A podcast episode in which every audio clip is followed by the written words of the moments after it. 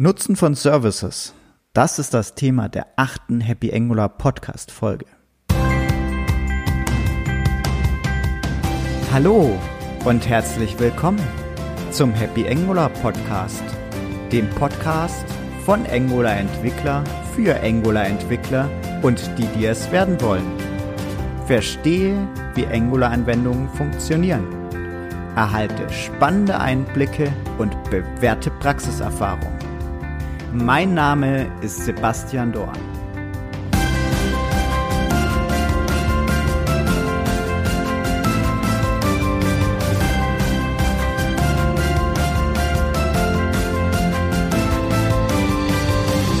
Hallo und herzlich willkommen zu einer weiteren Ausgabe des Happy Angular Podcasts. Mein Name ist Sebastian Dorn und heute beschäftigen wir uns mit einem weiteren Grundbaustein einer Angular-Anwendung, nämlich dem Service.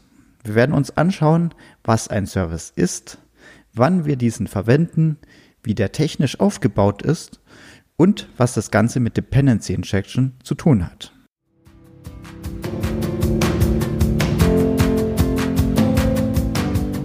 Ein Service ist eine Klasse mit einer bestimmten Aufgabe.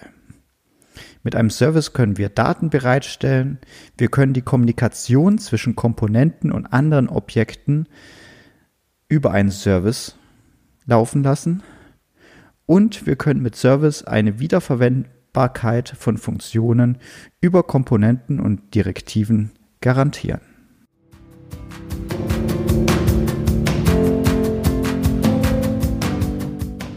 Wann verwenden wir einen Service? Wenn die Zugehörigkeit von Daten und Logik nicht auf eine bestimmte Komponente oder Direktive beschränkt ist. Oder wenn die Verwendung von Daten und Logik über eine Komponente hinaus gegeben sein soll. Darüber hinaus auch als Architekturvorgabe, dass wir zum Beispiel keine Daten und Logik innerhalb einer Komponente haben, sondern diesen immer in einen Service auslagern. Ich selbst bin kein Freund von der Alles-oder-Nichts-Philosophie.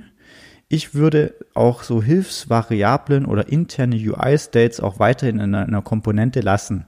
Es ist jedoch hilfreich, in Abhängigkeit von einem Projekt, aber auch von der Komponentengröße, gewisse Teile auszuklammern. Also wenn man eine relativ große Komponente hat, würde ich die einzelnen Teile der Komponente datenhaltungstechnisch oder auch logiktechnisch in verschiedene Services auslagern. Einfach für den Entwickler oder der, wo auch die Anwendung dann später warten darf, da eine klare Grenze zu haben und auch klar zu zeigen, wo was zu finden ist und nicht eine riesen Komponente mit vielen tausend Zeilen Code zu haben.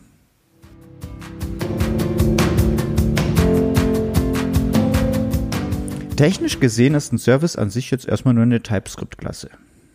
Diese TypeScript-Klasse hat meistens den AddInjectable Decorator. Der ist optional, aber dringend auch empfehlenswert. Wir müssen den nicht unbedingt verwenden. Wir werden auch nochmal dran drauf eingehen, ähm, warum das so ist. Wir haben aber empfehlenswert, den immer dran zu setzen. Okay. Bei dem AddInjectable haben wir dann auch noch verschiedene Op- äh, Optionen. Da gibt es ein Metadaten Provided in und da ist mittlerweile standardmäßig in Angular sechs root angegeben. Wir können da auch Komponentennamen angeben, was das damit zu tun hat. Schauen wir uns gleich in Dependency Injection noch an. Also an sich erstmal ein Service, eine reine TypeScript-Klasse. Wir können auch äh, den Service mit Hilfe von der Angular C L I generieren lassen. Dazu f- nutzen wir einfach den Befehl N G Generate Service und dann den Namen des Service. Also zum Beispiel N G Generate Service Hello generiert uns den HelloService. Da, so einfach ist es.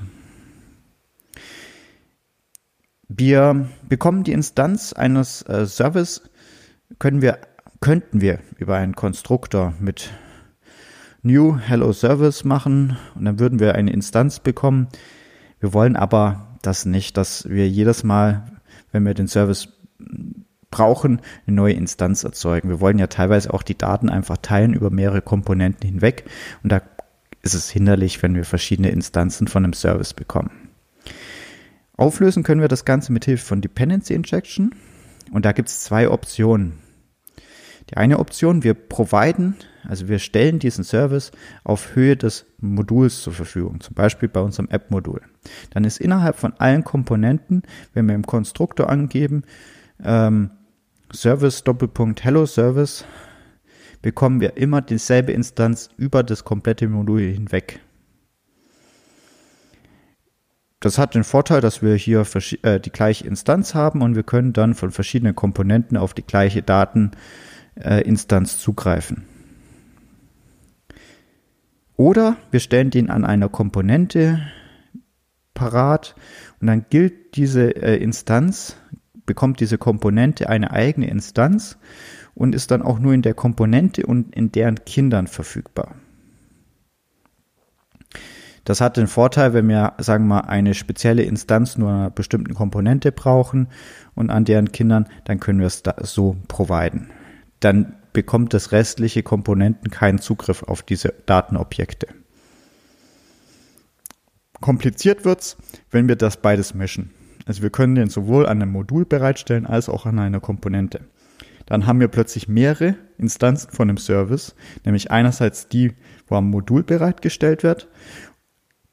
Die werden aber überschrieben durch die andere Instanz, sobald wir das an einer Komponente providen.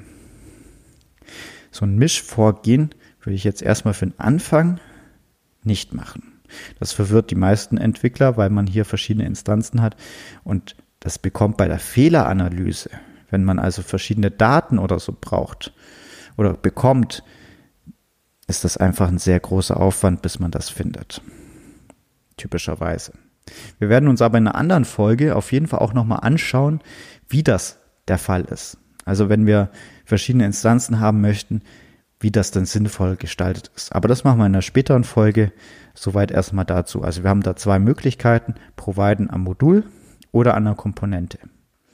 Wir können das providen sowohl äh, im Providers Array in den Metadaten steuern. Also entweder in N G Model einfach angeben im Provider äh, den Servicenamen oder halt in der Komponente, in den Metadaten, im Providers und dort auch im Declar, also in diesem Array einfach den Namen des Service angeben. Soweit so gut.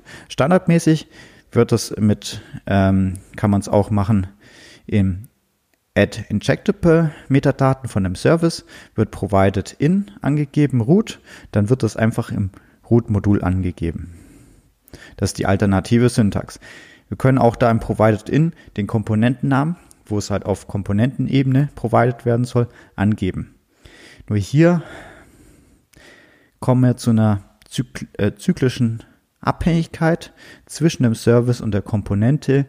Und wenn man das vermeiden möchte, zyklische Abhängigkeiten, würde ich es dann doch auf Höhe von der Komponente den Service einfach providen. Das ist auch schon so der erste Typ, äh, der erste Tipp. Providen am der Komponente und nicht ähm, in dem AddInjectable dort providen. So, wir haben noch einen zweiten Tipp. Was ich häufig am Anfang sehe, ist so ein typischer Fehler: ng-generate-service, HelloService. Okay, das erzeugt uns den HelloService Service.